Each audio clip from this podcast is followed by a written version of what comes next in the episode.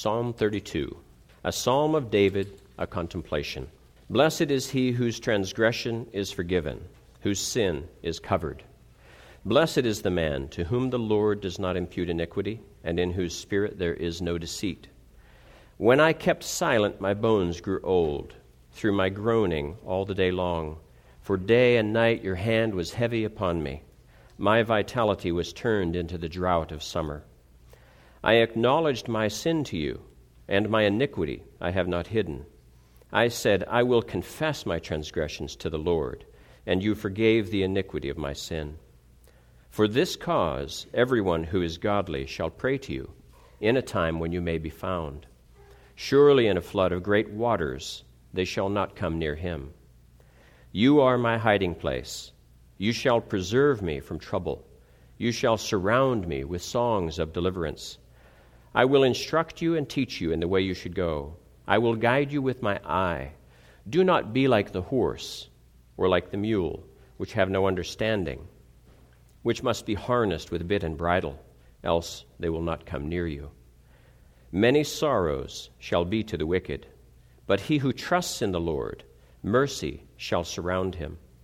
Be glad in the Lord and rejoice, you righteous, and shout for joy, all you upright in heart. Let's pray. Father, we do thank you for your word. We thank you for these psalms that really minister to our hearts in whatever state we find ourselves, whether we are in a time of uh, tremendous trial and distress, or whether we are walking with you and sensing your presence and reveling in your goodness. So we thank you, Lord, for your word, and we pray that uh, you would change us by it and have your Holy Spirit apply it to our hearts and minds. We give you thanks in Christ's name. Amen.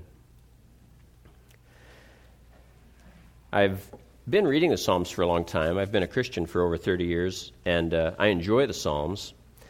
And uh, I think what we're going to cover now is probably one of the most common themes in Psalms.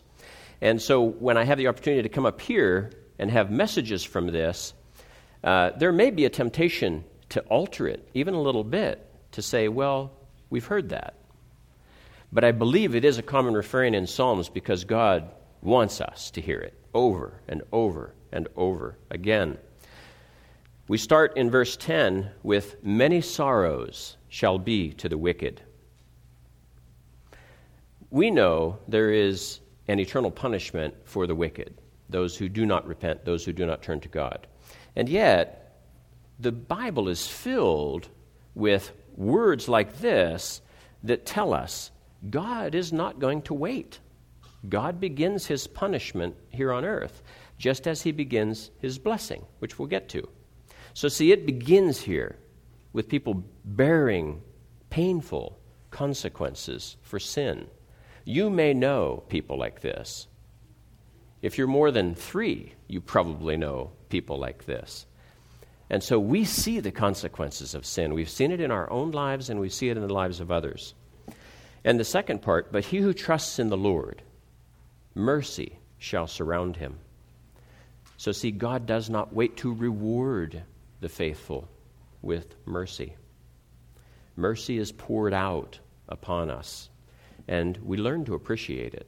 The longer you live, I think the more you learn to appreciate God's mercy. Just how bad sin could be destroying things in your life were it not for the mercy of God. God is merciful. In verse 11, we read, Be glad in the Lord and rejoice, you righteous. Now, note that we are not just to be glad. I remember uh, C.S. Lewis talking about how the church's uh, message had been so dumbed down at points that it was almost like just go and be happy. And he thought, well, I can be plenty happy with just a bottle of port. So, we are to be glad in the Lord we Christians must discriminate in what we pursue to fulfill us, to give us joy, to give us gladness. We are called to. He tells us, Be glad, but only in the Lord. Now, we know the real joy is to be found only in the Lord. We know this intellectually. And yet, I believe we learn it and relearn it experientially as we go through life because we do not refrain from trying other things to get us fulfillment because we just apparently grow weary of God where we really should be seeking joy. Some of these are even good family, friendships. These are good things.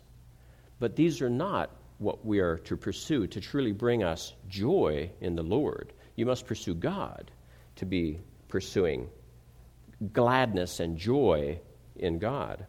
All of these other things are sanctified, are salted by God. And then the second uh, sentence or the second paragraph there in 11b is, and shout for joy, you upright in heart. Being upright in heart. Shout for joy, all you upright in heart. Being upright in heart leads to joy that cannot be contained, to joy that you must express. We sing a lot of songs here on Sunday. Many of these songs are joyful, and we should be singing them from the heart. If we're not, it's perhaps true that you're not upright in heart. Your heart isn't filled with gladness from God. And so, to the degree that we cannot shout for joy to the Lord, then it's probably a degree to which we're falling short of pursuing uprightness in heart. Now, contrast being filled with joy and being so filled with joy that it's coming out of you in praise to God with what you feel when you are in sin, when you are in and experiencing the remorse of sin. You don't experience uprightness then. That uprightness that you must experience is what will lead you to joy. As Christians, God has cut off any access to true joy that in any way involves sin. And again, we Christians learn this experientially. We may study it, we may hear it, we may learn it, we may know it, we may memorize it, but we still may disobey. And so, therefore, to the extent we disobey, we will experience godly remorse, which by God's design, gets us back to joy because we go through that, through godly repentance, which leads us back to God, and we're pursuing God because we want Him, we miss Him, we love Him, and that gets us back to joy. So, see, God has given us that cycle. The more we drift apart, we will grow despondent. If you're His child, you will not be fulfilled by anything else that this earth has to offer. As good as it gets, it just won't cut it.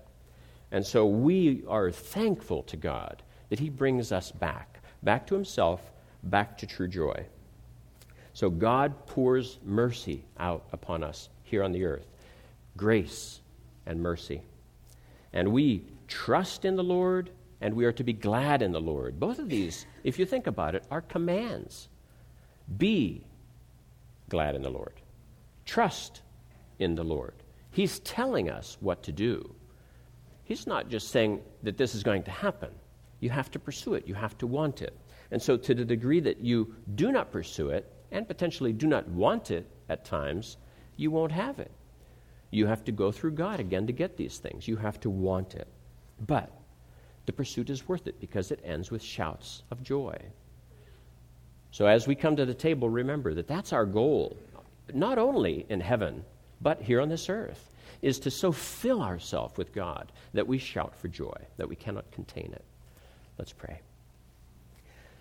Father, we do thank you for your word. We thank you for this psalm, uh, for having David had lived through so much of this, and you had him write them down as your holy word. Uh, we just thank you, Lord. You have blessed us uh, with what was written here uh, 3,000 years ago. We thank you, Lord. We ask you to now bless this uh, bread and wine to our bodies, that we would be yours, and that we would fill ourselves with the pursuit of happiness and joy through you. In Jesus' name we pray. Amen.